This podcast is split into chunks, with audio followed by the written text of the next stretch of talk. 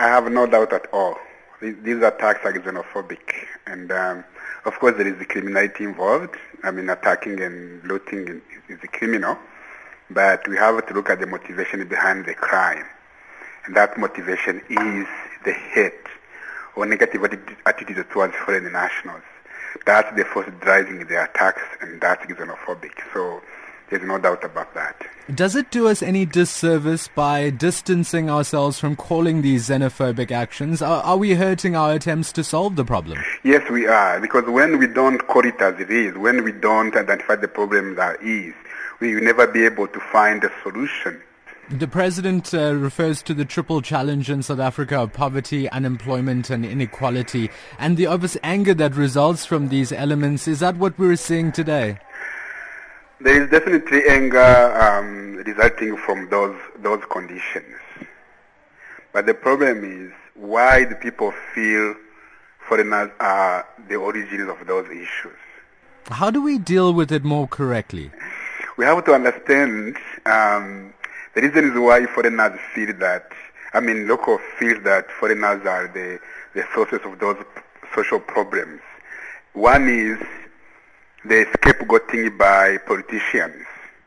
When people in, in, in parliaments and in high political offices say, we can't cope, we can't deliver because of the migrants keep coming in, you are telling communities you are not getting what you deserve because foreigners are taking away what you deserve. That's one of the reasons why foreigners are associated with all those problems. But we cannot say poverty and uh, unemployment is what is causing what is causing violence, because we have these problems everywhere, right? But we don't see violence everywhere. Why is that? There must be something else in addition to those that triggers violence. And that's what we have to understand so that before we can try to design appropriate responses. Because otherwise we'll be seeing all informal settlements and townships in flames. We have foreigners, we have poverty, we have unemployment, but we don't see these kind of violent attacks in each and every informal settlement. So there is something else we need to understand that. One of the responses by the police has been to go into Soweto and remove the uh, foreign shop owners from their stores in order to protect them. Uh, is that perhaps not the right response? For me, it's not. It's not because that's now supporting the intention of the perpetrators. Perpetrators want foreigners driven out the community. And now you come as the police, instead of protecting people and their property where they are, you take them out. You are helping the, the, the intention of the perpetrators. What if the attack the attacks were on, on South Africans, those a certain group of South African citizens?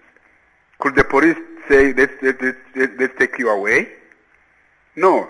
I think they would try to protect everybody where they are and their property where they are. This is the role of the state, the role of the police. Protect me and my property, my property where I am.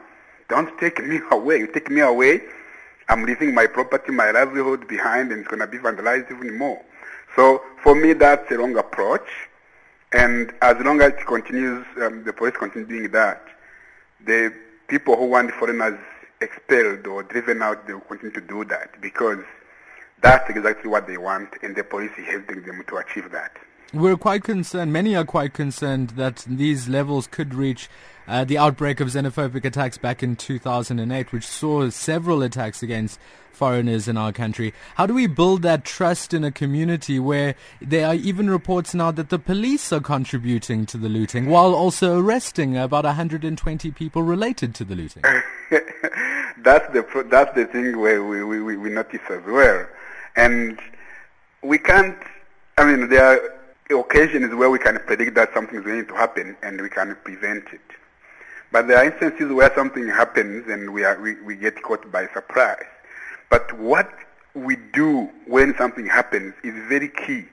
If we don't provide a decisive response, the first incident, it's going to send a message to others that you can do it and get away with it.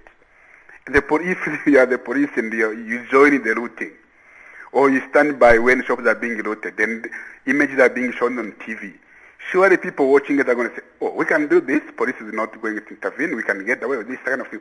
So the lack of decisive response is one of the reasons why the reason is why we see this kind of spread. And if nothing happens, it can spread all over the country again. And by the way, people keep saying that are we likely to see the violence of 2008? My response to this question is that violence has never stopped in the first place. People, I mean, foreign nationals, foreign, foreign um, foreigners owning shops have been attacked, have been killed, and this kind of violence has been claiming more lives every year than it did in 2008.